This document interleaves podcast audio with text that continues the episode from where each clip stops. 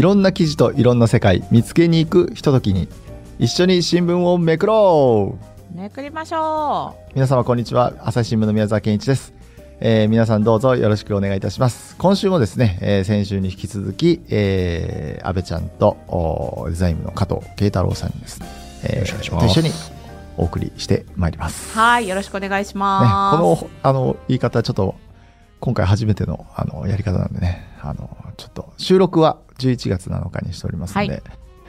3本撮りの2本目と。二本目ですね。それちょっと慣れないんですけど、ね、なんかねおでこが赤くなってる。今ちょっと書いたのよ書いて。ポリポリとね。ポリポリしちゃったのね。はい。じゃあ続きて参ります。はい。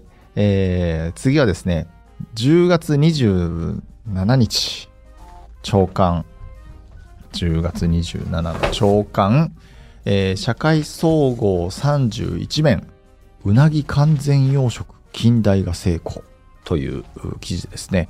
えーこれはですね、近畿大は26日、人工授精で生まれた日本うなぎに卵を産ませて孵化した飼魚を育てる完全養殖に成功したと発表したと。で、大学としては初の成果ですと。で国内で流通するうなぎの99%以上は養殖に依存している。養殖の元になる種苗にはシラスウナギと呼ばれる天然の稚魚が用いられるが近年漁獲量が激減している。で、この国内のですね、うなぎの完全養殖はですね、1973年にはあ北海道大学があ世界で初めて人工孵化に成功ししたりですね、えー完全養殖自体も2010年に水産総合研究センター、今の水産研究教育機構が初めて成功させていますと。で、この近代の水産研究所も1976年ぐらいからやってたんですけども、20年ぐらいでちょっと中断して、で、この度ですね、2019年からこの水産機構から田中秀樹教授という方がですね、え近代に赴任して、また研究再開して、今回、えこういうふうに完全養殖に成功したよと。あのこの過去の記事によりますとですね、うなぎっていうのはあのサイパンとかグアムにある、あのグアムのあるマリアナ諸島付近の海で産卵し、そして海流なのか何なのか稚魚が日本近海まで来ると。で、その稚魚を捕まえて養殖するっていうのがここに書いてあるね、一般的なやり方で、それに近代が産卵から孵化するとこまで成功したと。これね、ちょっとそれるんだけど、あの、僕あの、兵庫県の姫路に、いあの、いた頃にですね、はい。はい。まあ、姫路もで、あの、穴子のね、穴子飯、あの、有名なんですけど、おー。姫路市がですね、もう穴子も資源がやっぱ減っていて、うん。養殖ができるように近代と共同研究しますっていうのを発表したわけですね。でその時に、あの、説明でですね、穴子もうなぎと似て似ていて、でも穴子はうなぎ以上に生態がわからない。どこで、へあのー卵をね、産んで、その、で、それをまた研究して完全養殖できないかっていう研究をするっていう発表があったんですけど、50年以内になんとかしたいっていうぐらい、やっぱりまあ生態が分かっていないっていうねうん、話で。で、まあ、うなぎもね、水産機構からうんいろいろ分かる人が来て、やっぱりスタートしたっていう、なんかコツとかね、もしかしたらあるのかもしれないですよね。なんかこう、改めて続報で読んでみたいなっていうような話ですけど、ねなんか食としては身近だけど、うん。意外と生態としては知られてないっていうないっていうね。うん。どんどんねこう食卓から遠ざかっていく可能性すらあるって、うん。まあずっと言われてるけど でもなんかこう消費者としては本気でこうそこに向き合ってこなかったなっていう思いはありますね。っていうね。まあ、うなぎの価格も、やっぱこう、年々上がってると、ここ多分ね、15、6年でどんどん上がってる、20年ぐらいかな、と思うんですけど、加藤君はうなぎは、いやもう妻がうなぎ大好物で。あそうなんだ。もう、あの、出産の時も早くうなぎを持ってこいって、言うぐらい好きで。まあでもなんか今の話聞いてると、じゃあ穴子の方が高くてもおかしくないなと思ったんですけどね。いや、多分、もしかしたら、そういう日が来るかもしれない。ないねまあ、ただ、なんだろう、穴子より、うなぎより穴子の方が、もともとの量がもしかしたら多いのか多いもしれないですね多いから、ああいうふうに釘煮とかにしても、その、生態としてこう、成り立っている可能性はあるんだけど、その辺よくわかりません。完全養殖は難しいと。難しいとうなぎより難しい。難しいとね面白いですね。うんなんか、当時ね、これも10年前の話なんであれですけど、当時はまだその沖ノ鳥島の南方海域で、あ、これ、穴子ね、うん。よ卵を産んでるようだっていうのがようやく分かったぐらいだったんで、え、だって、うなぎもだよ。あの、マリアナで。あの辺ですよね。そう、あの、産んでるらしいって見つけたの、うなぎ博士って言われてる塚本先生。私、この塚本先生の本も大好きなんですけど、なるほど。その塚本先生がね、見つけたのが、何年だったかな ?2008 年。あ、じゃあそんな最近というかね、そう、あ、2009年、えー、2007年に、えっ、と、その仮説を立てて、2009年に初めて卵をマリアナ諸島で採取することに成功した。うんでね、この塚本先生のうなぎに対しての愛とかね、うなぎ冒険記みたいなのが本になってるんで、ぜひあの、興味ある方は読んでみてください。ねすごい面白い。ワクワクする。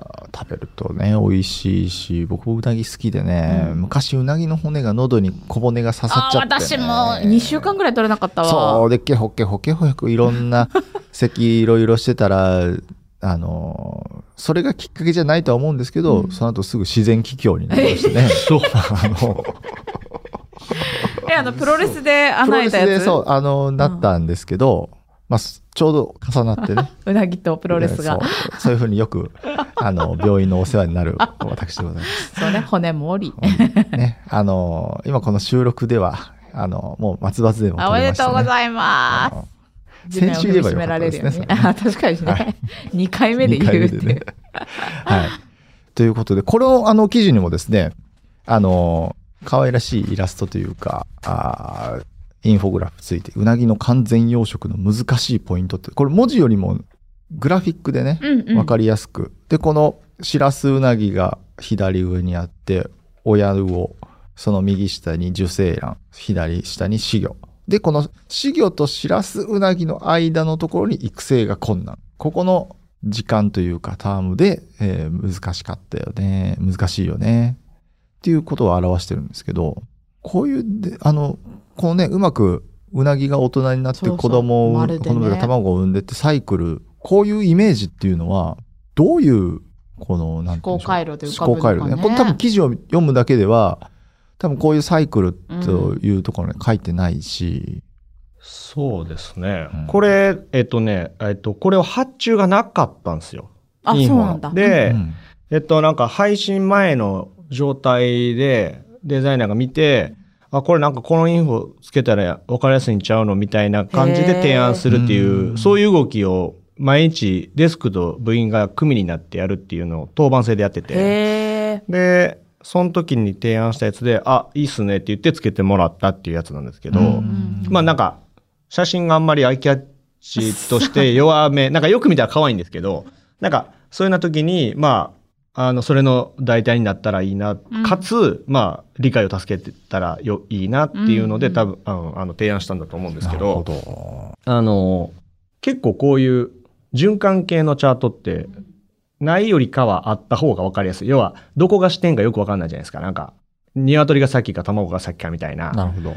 で、文章で読んでると、なんとなく最初から順番を追っていけるんだけども、どっかで繋がるじゃないですか。うん。だ結構、あの、物価の上昇とかもそうなんですよ。賃金が上がって、みんなが買って、企業も儲かって、えっ、と、また物価が上がって、うんうんで、なんかその、その循環系みたいなやつあるじゃないですか。うんうんああいうのも、結構、あの、文章で読むよりも、パッて見た方が分かりやすいっていうのがあって、まあ結構、あれですね、こう、提案すると、あ、じゃあつけましょうかみたいななるケースが多い。うん。確かにこれもね、あの、確かに写真が、うん普通うなぎってこう横長い写真をイメージするところ、これ、可愛いんですよ、これも。で、筒の中に入ったあの、うなぎの顔が真正面からこそうそうう、ね、ゴンズイみたいなね。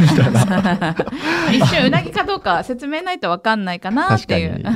なので、このインフォグラフィックがあると、うなぎのそのイラストがあるんで、あ、うな、うなぎっていう文字のね、近くにあると、あ、うなぎの話なんだなっていうのは、確かにわかりやすいし、で、その、このうなぎのね、生まれて、育って、そういうサイクル。まあ、このね、親魚から、親魚から受精卵の間に食べられるっていう部分もね、あるにあるんだけど、それを入れるとまたややこしくなる。そうですね。複雑な感じ。複雑だね。まあ親を食べるっていうのはまあ常識なんじゃないですかね。まあ そこは可視化しなくてもいいだろうっていうことですよね。言わずもがなだっていう。ねという、あのーこれだから紙面でも結構大きめのインフォグラフというか、大きめとまでいかないか。それなりの。2段の縦長なんで、まあ、そこまで大きくはないですね。うんでもこう、うなぎの写真だけだったら本当にちょろちょろちょろちょろっていうね、写真で、そうですね。ちょろちょろじゃわかんないね、なんかね。俺も今手を、手のこう、細長い。そう、こういう細長いもんって難しいんですよね。だからこれもこう、お親をこう、くねってるじゃないですか。まあ、それで、あまあ、なんとかこう、ボリューム出してやってるとは思うんですけど、ー結構難しいですよね、ヘビとか。確かにね。ああ、難しいかも。引いた絵のヘビとかってね、なんか寄ったヘビの顔だったら、下出したらまあなんとなくヘビってわかるけども、引いて全体入れるってなった時に、もうボリュームが出てこないんで、確かに。アイコンにしたって、イラストにしたって、いや弱いですよね。うんなんか10匹ぐらいいるのは別ですけど。確かに絵文字でもね、あの、大体ヘビってトグロ巻いてるか下出してるからだよね。かかでね、うんでもトグロ巻いてるヘビなんか見たことあるかなっていう。大体ね、道端でこう、シュルシュルシュルってまあこう、逃げてく。道端でヘビ見たことあんの？ありますね。え山山道です、ね。山道とか、えー、私見たことないかも。すあごいね。のーなんだろう、まあ、ううちはね、実家の周り、緑豊かなね、あの、場所なので、うん通学路の途中でヘビがいたとか、ヘビ注意とかね。あと、ヘビがその車にこの引かれていたりとか。うんうんあと、警備の抜け殻もね、あの、よく落ちてたりして、昔はヘビの抜け殻を財布に入れるとお金が貯まるって言われたりおばあちゃんが言ってた。ね。あで、加藤君、うんうんって同じついてる。京都でも、そういう、あれですか、緑豊かなところのお住まいですか？いや、僕はね、あの、市内だったんで、うん緑は豊かじゃなかったんですけど、あの、僕、ボーイスカウト出身なんで、あ。おあのお。、毎週山には入ってたんで。なるほど。会いに行ってた感じですね。そうですね。ヘビとかね、あと、なんだろう。マムシが多いんじゃないですかね。マムシ？まあヘビなんかなまあちょっとわかんないです。マムシでも奈良には、夫の実家の奈良にはマムシがよく出ますよ。いますよね。うん。私は見たことないけど。最近見てないからね、ちょっと。うちの祖父なんかもマムシ見たらうん捕まえてやるでっていうのがもう習慣づけられてるので、え？尻尾掴んで振り回して頭ぶつけてこうやるみたいな。まあ駆除みたいな。あま子供噛まれたらあかんからみたいな。らねそう。そうそう。危ないからというところで。手で行くんだ。結構衝撃的でした。確かに。子供がそれ見たらびっくりするよね。駆除ではあると。寄っていったんではい。ちょっとね、蛇の話になっちゃってるわ。そうですね。いやうなぎだよですからね、ヘビの話ヘビは、あの、トグロ負けるんで書きやすいんですよ。あの、こんなヘビ見たことないっておっしゃいましたけど、あれって誰が見てもヘビに見えるから、まあ OK なんですけど、うなぎトグロ巻かないんで、うなぎは難しいっていう話にちょっと戻りますけど。そうですね。そうそうそう。ラインしか出てこないんで。戻してくれだこれすごいうまいこと処理してると思うんですよね。あの、あーじゃあ、本当このね、うなぎのインフォグラフ一つにしても、うなぎの描き方一つにこう、工夫が見られるというう。んうんうん。はあ思ってもいなかった。いや、そうなんですよ。うまくいってるもんって気づかないですから、なんか、はあそうそう。そうなんですよね。なるほど。そんなもんじゃないですか、どの世界も。言いたいんですよ。こうやって、これ、ここ黒や、大変だったんですよって。でもまあ、言う機会ないじゃないですか。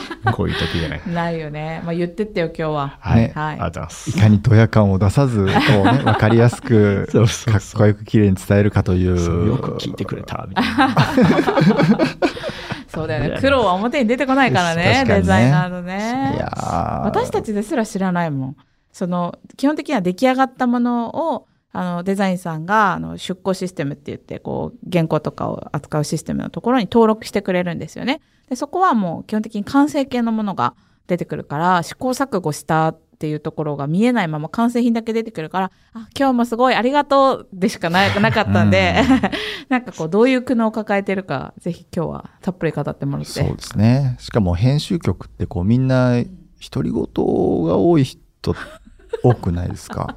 独り言みんな言いながらとか、編集者もね、独り言がだんだんね、やっぱなんか多くなってくるんですいやよ。なんかたまにひ話しかけてんのかなっていうボリュームでの独り言の人いるじゃないますね。それなんかもうどどうしようってなっちゃう、うんえっとその続きを欲しがってるかなって様子を見てあ独り言だったんだっていうその時間を返してって思でね。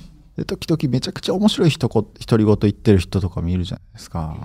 そうなると、なんかもう突っ込まざるを得ないというか、そうなるとね、まあ、まあいい面悪い面がね、ありますけど。でもデザイン部の方はね、みんな静かにこう、やってらっしゃるから、いやなんかそんなことないですけどね。なんだろう。あと、おしゃれな人多いよね。デザイン部の人って。おしゃれっていうか、うんまあ、完全内勤職場なんで、ターバン巻いてたりとか、帽子かぶってたりとか、僕らでも、ほんで、見学の方来られてる、来た時に、ん？っていう感じで、まいや、ねそう、すごいご覧にな特徴ある。ね、本当いつもバンダナ巻いてらっしゃる先輩とか、ねね、なんかこう、赤い髪の人とか、はい。かすごいこう、自分たちの個性みたいなのが確立されてて、かっこいいなって思う人たちが多い。あと結構なんかそれぞれの代表作みたいな、あの、キャラクター持ってる人も多いじゃないですか。はいはいはい。朝日新聞だと、まだ、まだにゃいとか、あ、そうですね。デジモンとか、はいはい。なんかいろんなゆるキャラいるんですけど、それを作ったのはこの方ですみたいなのってなんかありますよね。ありますね。法先生とかもね。あ、法先生はいもそうだそうだ、まあ一番古いのは法先生ですよあね。一番古いの法先キャラ、生は。キャラとして作ったのが一一番最初は、あの、ニュースがわからんってあったじゃないですか。ああったあった昔あれ、ほうほう法って言ってる先生。そうそう。で、あの、あの、販売店の方でも結構反則グッズで、うんうん。なんか新聞を入れる紙袋へにえ。プリントされてたりとか、法先生作られはい。あれが最古なんだ。あれ最高ですね。へえ、知らなかった。法先生というのはあのい今ね2面にある1から分かるっていうのにもこの春まではあの法先生といましたね。あとなんだっけ法先生小袋？小あ袋小袋あとアウルさんっていうねアウルさんもいました。あのフクロウのおー家族がいたんですけどもこの春ちょっと紙面からは引退されたと。そう、もう正式にご引退されたんですか？引退するという形そうでしたか。が現状になってましたですね。あの、まあ。ニュースがわからんの原稿書くとき、その、相づちを打つ、ほーって打たないといけなくて、ここれいるかなって思いながらいつもほーって言ってました。うねあのーこの紙面編集者の方も今日は小袋だから小袋のイラストのお箱を使おうねとかになってたんですけどもちょっといろいろ諸事情あってこの春まあそうですね。乱立してきたってのもありますね。乱立してきた。あの、いろんなキャラが。キャラああそうそうかそうか。だから、ちょっと、ねあの、ブランドのビジュアルとしても、乱立はよろしくないっていう。おそらく、はい。そういうことだと。今、紙面に出てるキャラクターってなんかいるかな？まだにゃいももういないもんね。あの、そうですねとことこ散歩終わったもね。そうんですね。レギュラー陣はもう、みんな。もう全員いなくなそうですね。まあ、いろんなところで活躍をまだしてますけど、ねはい。はい紙面になかなか出てこなくなりましたそうですいや私、まだにゃい好きで、あの、LINE のスタンプも、あ、ありますね。そう、持ってるんですよ。あれの作者がさっきのうなぎの作者です。あ、そうなんですね。じゃあちょっと可愛らしいま感じの。だにゃいがうなぎを食べたりしてるとなんか残酷ですね。なんか残酷なチャートになりますよ。加藤君はそういうあのキャラクター僕はもう全然。え、でもキャラクターもさ、うまいじゃん、加藤くん。いやいや、すもうあれは魂入ってないと言われてるんですよ。加藤の絵は魂入ってない。ねそうなの？いいや、すっごいおしゃれな絵描くよね。もうデータビジュアルの方に、お前も向こう行ってこいみたいな。へえ。あ、なんか分かれてるの？そう、キャラクター班とデータビジュアル班みたいな。う。そうでもないですね得意な人もいるし、あんま好きじゃないっていう人もいるし、でもまあ基本みんな自分の世界を持ってるんで、そうですよね。はいなんか、あの、漫画描いてらっしゃる人とか、はいはいはい。あと、YouTube でアニメーションはいはいはい。やってる方とかもいらっしゃいますよね。はい。そデザイン部うですねの方って。そうです。ね今デザチューブって言って、あの夕刊ではねあの大体月1ぐらいで4コマ漫画というかあのニュースをあのデザイン部の方が動画あイラストアニメですかね。アニメ動画であの解説するっていうデザイン部のね、はい。YouTube チャンネルもあるんですけどあのこの春それのページもあの紙面の方のページも僕が作ったもので。あそうなんですそうなんです。だからじゃあ私の記事もあのデザチューブのアニメにしてもらったことがあって、あの、ビーガン生活体験してみたっていあうー Q3 ってもう今ないんですけど、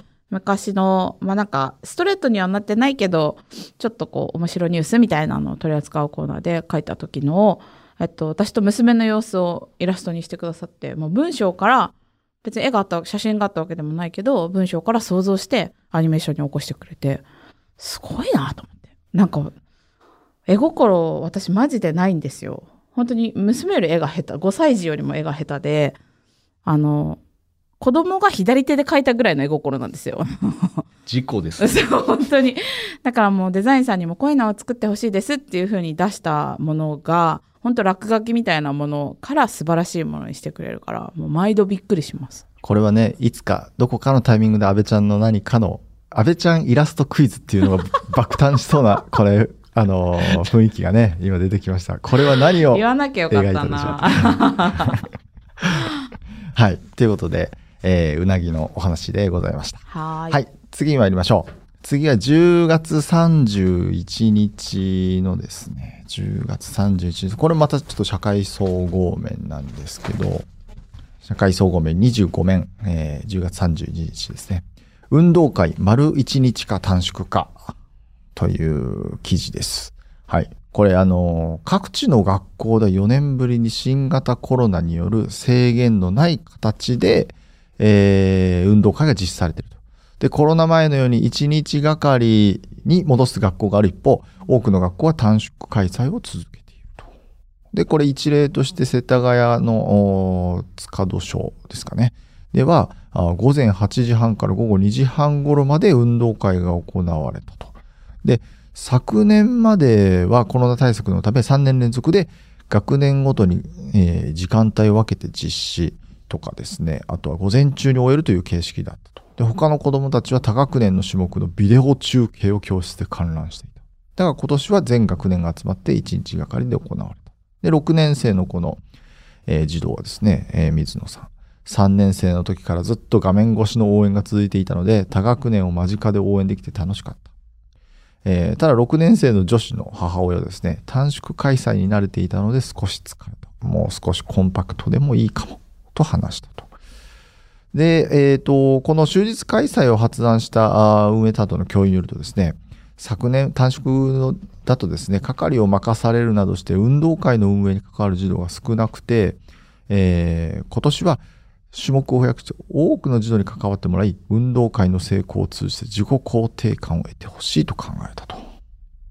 いうことですね、えーこの短縮開催か丸1日かという議論。この国はですね、近文科省、近年運動会を含む学校行事の簡素化を求めてきたと。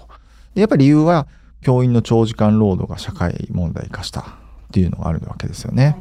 で、運動会に詳しいこの静岡大の赤田准教授によるとですね、えー働き方改革、熱中症、コロナ禍というものを背景に短縮開催が広がっているというふうに指摘しております。で、えっ、と、これはですね、リスナーさんからもですね、えー白熊さんからですね、えーこれ、現在4年生と、あ小学4年と中学1年の子を持つ親ですという形でご意見いただきまして、これ、短縮化めちゃくちゃありがたくて嬉しいですと。で、子供は3学年差ですけど、運動会が様変わりしていて驚きますと。で、現在、中学校の子が入学した頃の運動会は、30年前に自分が小学校、小学生だった頃と全く同じで変わらないことに驚きだったと。で、今年は午前中のみ組体操と騎馬戦はない。昔の良かった方が良かったとか全然思わないです。暑すぎるし早く帰れて、この親もウィンウィンでいいとこしかないですというご意見もあります。はい。はいお寄せいただいてありがとうございました。ありがとうございます。ということで、えっ、と、加藤君はですね、お子さん何人でしたっけ？3人です、?3 人。あえて貯めるほどのいやいや、もうね、10人、20人いるだろうみたいな。いや本当ずっと言ってくるんですすごいね、よ。子だくさんキャラとしてずっと言ってるよね。毎年増えてるみたいな。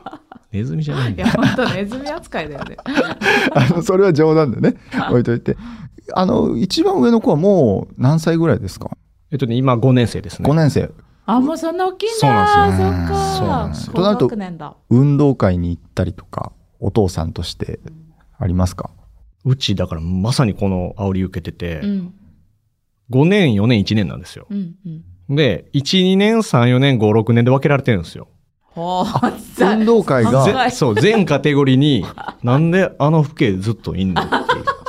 場所取りすんのやめてってあかんってなってるやんみたいな目で見られるんですけど、でも全部の、全カテゴリーそれはどういうこと？そ2れ学年ごとに2開催してる。学年ごとにやって、に時間が分かれてるってそうですいうこともう人をいっぱい入れないっていうことをまだやってるので、うん1、2年で、父兄はもう変えると。そう見たら。うんだから、午前で3つ区切るんですよ。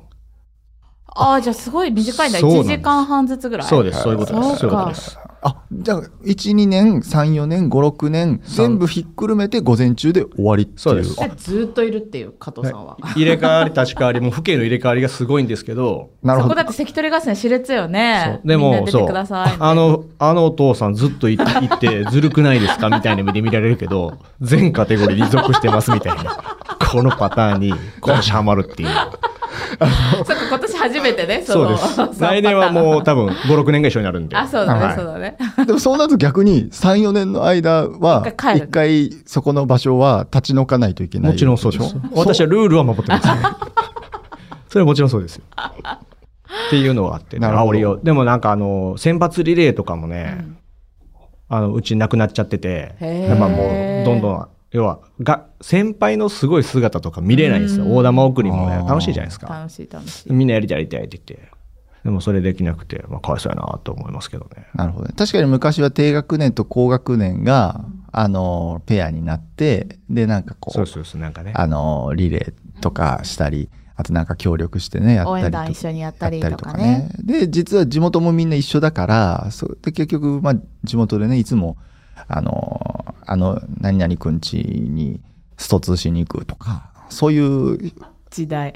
時代ですけど、そういう、なんていうんだろう、友達って関係というか、それで自然にこう、なんだろう、学年を超えたね、超えたね交流がね。うんえ、じゃあお昼ご飯もなし、お弁当なしよで。ほんとコンパクトでうー。ん。何やるの ?1 時間半って、種目は。徒競走、うん。あ、じゃあもう全員走るってことね。そうですリレーじゃなくて、そうですそうです50メートルそうですそうです走みんな走って。そう。徒競走と、うんあとなんかこう、要はダンスとかそう踊り系のやつうんうんうん。で終わり。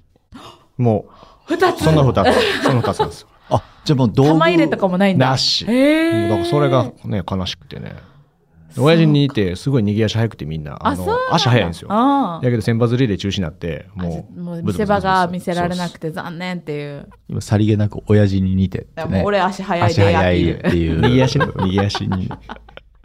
あの、じゃあもちろん、保護者参加のそういう種目とかも、まあ、なくない。なしなんあですの網の中くぐってね、お父さん肉離れ起こすみめちゃくちゃやりたい。なねめち。ゃくちゃやりたいけど、パン食いもしたいけど。まあお父さんかっこいいとこ見せられる機会だもんね。今、その、まあコロナもあって、そういう形になったのかもしれないですけど、その、上の子だとコロナ前でもそういう運動会あったわけだよね。でそうです。1年生の時だけ、フルの運動会味わってて、うん給食も、給食じゃお弁当もあったし、夕方まで。夕方まであったんですよ。え、加藤君はどっち派？フルか短縮か私、フル派ですね。あ、フル派なんあだ。もうまあ、弁当は妻はブツブツ言うかもしれないけど、そうめっちゃそこなんとかするとして、やっぱそこ、そこですよね、乗り越えるとこは。お弁当なんじゃないのかなと思いますけど。うん弁当もあるけど、やっぱまあ、た準備も大変だし、ね当日の運営とか、先生は確かに大変ですねそね先生方は、すっごい負担だと思うな。昔ね、そう、僕もその、さっき言ったように、緑豊かな、こうね、うね土地で生まれたので、まあ、るところなので3世代のね、家族とかもやっぱ多いわけですよ。うんうんおじいちゃんおばあちゃんね。そう。で、そうなると、例えば、同じ小学校の中にも3人兄弟でいて、おじいちゃんおばあちゃんも来てます、お父さんお母さんも来てます、もうしまいには親戚もい来てます、みたいな形になるともう、なんだろう、すごいんですよね。もう、親族の宴みたいな。そうそう確かに、花火みたいなちょっとね でっかいゴザ引いて。でっかいそうレジャーシートとかゴザ引いて、お重がいくつもある正月かなっていうぐらいの家族もいるわけですよ。まあ、うちもね、あれもありがたいことに、あの、近くにそのおばさんが来てくれたりとか、うんうんその時に、あの、じいちゃんばあちゃんが来てくれたりとか、えまあ遠方に住んでるんでね、普段は来られないんですけど、ね、賑やかにやらせてもらえたんですけど、そうじゃない、やっぱか家庭のね、いろんな共働きとかいろんな事情がある方、子供もね、いることを考えると、うん、やっぱそういう形になると子供がね、ちょっとこう、比較なんかしてね寂しい思いしたりとかね。寂しい思いしちゃうかなっていう部分もあるんで、僕もね、短縮、だから、さすがに徒競走とダンスだけってなると、なんかちょっと寂しいなうん。っていう、もうちょっとその、子供もね、いろんな得意分野あるじゃないですか。走るのが苦手でも、物を投げる、な物を投げるって言ったらちょっと言い方あれですけど、玉入れとか、うんうん。あと、女なんだろうとかね。とかね。うん。あ飛んだり跳ねたりは得意だとか、やっぱそういうのがあるんで、それぞれのその、あと、パワー系のなんか、その種目とかね、っていうなんかそれぞれが楽しめるのがもうちょっとあるといいのかもしれないですけど、でも確かに親御さんからすると、大変だよな。大変。先生たちも本当に大変だと思うし、私は短縮派なんですよ。あの、一人やん。やっぱ奇数でやると良くないね、これ。ね 絶対ね、あの、マジョリティとマイノリティになるけど。でも子供の頃というか、高校も体育祭とかあったじゃないですか。高校の体育祭ぐらいまではもう僕全然もうね。好きじゃなかった？大好きだった。あ好きだったのね例えば徒競走とかリレーとか、うんもう大体夏休み明けにね9月の頭ぐらいに体育祭があったんでもう夏休み前にはどの種目に誰が出るかっていうのが決まるわけですよ。もう例えば夏休みなんかそれを想像するだけで体がもう興奮してほてって。寝られなくなったわかるわりとかえあるある？これ。騎馬戦に出ようもんならもアドレナリンどうしようかな。もうね上上の役になろうもんならもう下の前もすごいですけどね。ああ下の前も勢いすごいね確かに。いろいろ戦略がねはい下の前は多少ちょっとパワー系タックルできるやつじゃないとダメだとかそいつがあのやっぱ先導でね舵を切っていろいろやるからいろいろなんだろう興奮するんですよ。やっぱ最初ちょっと膝曲げて腰低めでいって、退治した時にグッと上がるとか、ーってね。あ見いろいろあるんです。たことあるわそれ。もう興奮してきた。話してるだけで。嘘でしょ。い やでも大人のね 運動会あってもいいかなと思うけど大人はもう怪我するからね。あのーだしこれこれも10年ぐらい前かな。あのー横浜のあの横浜スタジアムじゃないわ。あのー新横浜の近くにあるあれ何でしたっけ？アリーナ？いやアリーナじゃなくてサッカーにも使うスタジアあ。ムもう名前忘れちゃった。日産スタジアム？日産スタジアムだ、うん。日産スタジアムで大人のかけっこっていうイベントがあったんですよ。でそれ僕もあ久々に僕も陸上部だったんであのトラックねタータンの上走りたいなと思って応募したら、まあ、当選しへてー。行ったんですよ、うんでそして準備運動というか軽くアップの段階でなんだろう自分の頭で描いてる感覚と 体の動きが噛み合わないことに気づくわけですよ。アップの時点で気づいちゃうのね。わ怖いな。若干もう太もも裏がちょっとピッとこう 緊張感。そう緊張感もあってあのーあれ軽い肉離れになってきたかなっていうイメージがあってで本番でだからもうなんだろう全然なん、まあ、それなりの走りはできたんですけど 50m 走るだけですよ。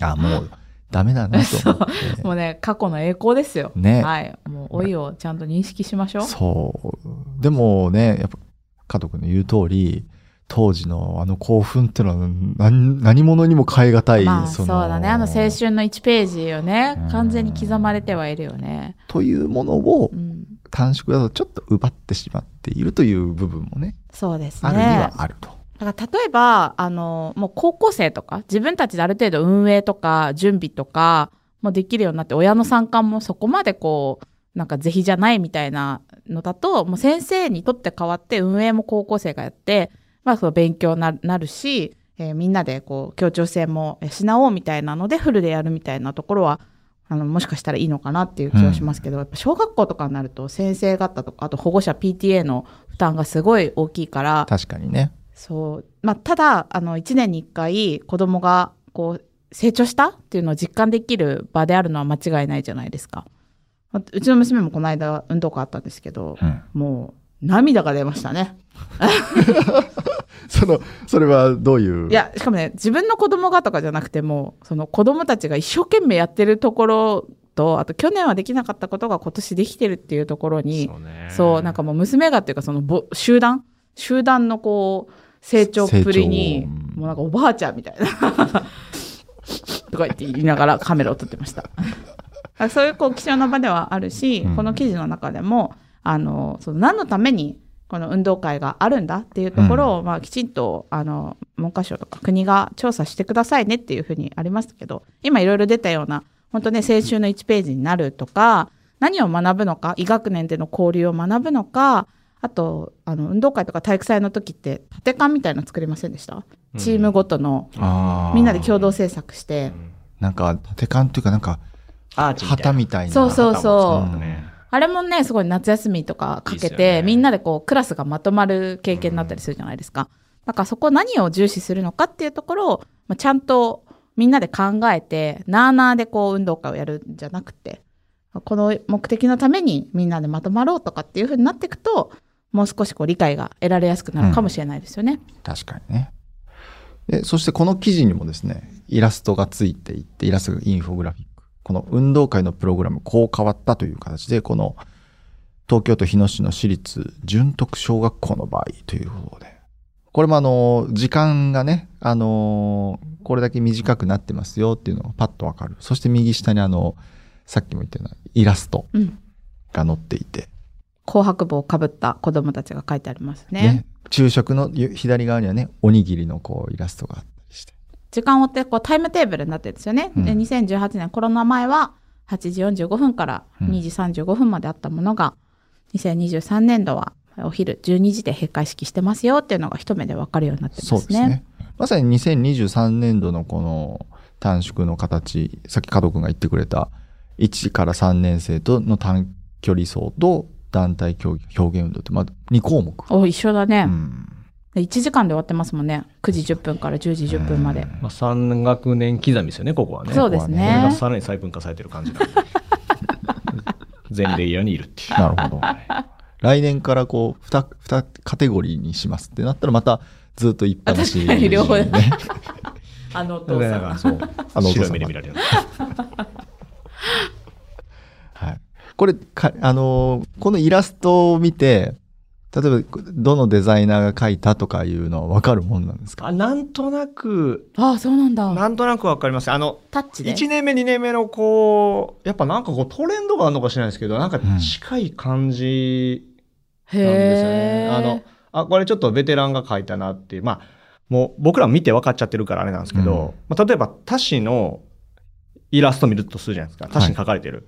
まあ、そ、大体どれぐらいの年齢の人が書いてんやろうなっていうのはなんとなく、えーなんとなくわかります。絵でわかんの？その人のペルソナが？なんとなくわかります。それは何がこう、年代ごとのふなんかこうタッチがあるってこと？まあそうですね。車書くのにその車書くみたいなとかまあ今のは分かりやすい例ですけど、うん。線の太さとか、なんか最近の、なんか太めの線で書くの多いなとか、なんか最近、まあそういう若い人は太めで描いてるの？のが多いとか、まあ絵にはよるんですけど、ここのちっちゃいこのエリアにこの緻密さで細い線で結構書いてるなぁ。あ昔の人かなぁ。とか、なんか、なんかそういうようなのはうっすら。名探偵だね。ねえ。でもなんか、そう、そういうのはあるけども、うん。まあ、ずっと見てると、あ、あの人やな。とかいうのは、さすがにやっぱわかります。こういうの。人とかよく一番出やすいので、うん人の顔とか。これちなみにあの、全然名前とか言わなくていいんですけど、若いデザイナーか。二人どっちかだろうなっていうのは、あの、は入った、若い子です。あの、今、うんはい。なるほど。なんかそう見るとすごい、なんかね。ねなんかこう新聞をめくる時の楽しみが増えるよねねこれはどんな人が書いてるんだろ緻う密だとやっぱこうみベテランっていうか、そういうイメージでもない。うん書き込むと必ずしもじゃないんですけど、うん。なんかそのデザインの奥の人がどんな人だろうっていうふうに想像してもらうと面白いかもしれないですね。いや、でもやっぱ出ますよね。えそうなんだ全まあ然わやっぱり。若い子を書いてって言った時に、うん自分の知ってる若い子を書くのか、今の若い子を書くのかって、まあなんかフード、次のパーカー着てる子が、だから、例えばハッカー書いてくれって言われた時に、うんハッカーの、ハッカーでこんなこう、こんな目した、こんな三日月をこう、こうしたような目で、あの、は黒いシルエットで、はっていうのか、コンピューター、あの、パソコンのハッカーね。はいそうそうああの、コンピューターの世界の。なのか、なんかこう、ちょっと、今風のなんか、フードをか、ちょっとブカッとしそうそう、ブカッたとした、やるってやってるのをするかとか、まあ、分かれたりしますもんね、やっぱり。はあじゃあその一つの例えば言葉が持つイメージの捉え方の年代差によって出てくるイラストが違ってきたりするっていう。ちょっと違うと思いますよ、やっぱり。はあ。私そのハッカーの依頼出す時完全に三日月の目のやつ出してたわいや、わかりやすいおばはんや。もうスペースがなくて、すごいちっちゃいところで表現ってなったら、まずはあれ。で、うんもうちょっとスペースがあってう、ん。アイキャッチにも使いたいってなったら、もうちょっと、まあ、最近のパーカーで猫背で、真っ暗な部屋で画面の光でこう、光がちょっとこう、この辺、方向に光ってるようあなところやろうかとか、なんか、その大きさによって書き込みの度合いって変わってくるじゃないですか。うん。うんだけどその書くところ度外視して結構なんか緻密に書いてたりとか。えなんかそのシーンを書こうっていうのはどうやって浮かんでくるの？なんかその象徴するのがこれだっていうのがあるってことでしょ？もうきなんかこうよく、まあ一番大事なのってそれ見てみんなが分からなきゃダメじゃないですか。あまあそうだね、うん。思い浮かばないと。やっぱりあの対象の読者の方がいろんなレンジの方、うんうん年齢層とかいろんな属性の方いられる、うんうん。いるので、まずだからかっこいい角度とか自分が書きたいというよりも、ん。まずは絶対、これ見せて、でデスクにこれ、これ何って言われたら終わりじゃないですか。だからもう、ね、ウイルスの絵はウイルスやし、うん。っていうのがまず絶対分からなあかんし、っていうので、書く。で、その中で、例えばそれを3つ4つ並列で何か書かなきゃいけないときに、なんか予告して通したいデザインあるじゃないですか。例えば線の太太さは一緒にした方がいいし、とか、なんか2色でついきたいよねとか、いや、もうここ色めっちゃ使いたいよねとか、うんうん。なってきたときに、いろいろ自分でこう、まあテーマじゃないけども、うん。で、そうなったときに、だんだん自分の個性が出だすというか、一個単体とかであれば、まあ誰が作ってもよくわからんな、みたいな。うんのももちろん。ん。じゃあまあいろんなイラスト、まあ、大きくなるとそれだけいろんな要素を入れるからそこにその人の個性が出てくる入ってきますね絶対うん密度がどうしてもた高くなっていくので。うんなんかね私昔不登校の連載をしてた時に、そのイラストを描いてくださいってお願いした時、もう何の絵も浮かばなかったから、不登校の絵お願いしますって出したんですよ。そしたら校舎がこう後ろにぼんやり映ってて、で制服姿でカバン持ってこう立ちすくんでいるこの絵を出してきてくれて、これこれこれってなったんですよ。よくそのなんか何何気ないこの一言でそれをこう具現化してくれるなと思って、うん。そういうことが本当多くて。ギフテッドの時もそのギフテッドの子って見た目ではよくわかんないじゃないですか、はいはい。だからそれをこう象徴するものが浮かばないままお願いしますって言ったらなんかこう公式とかが後ろにいっぱい浮かんでいる絵を描いてきてくれてこれこれこれってなるんですよね。なるほどね。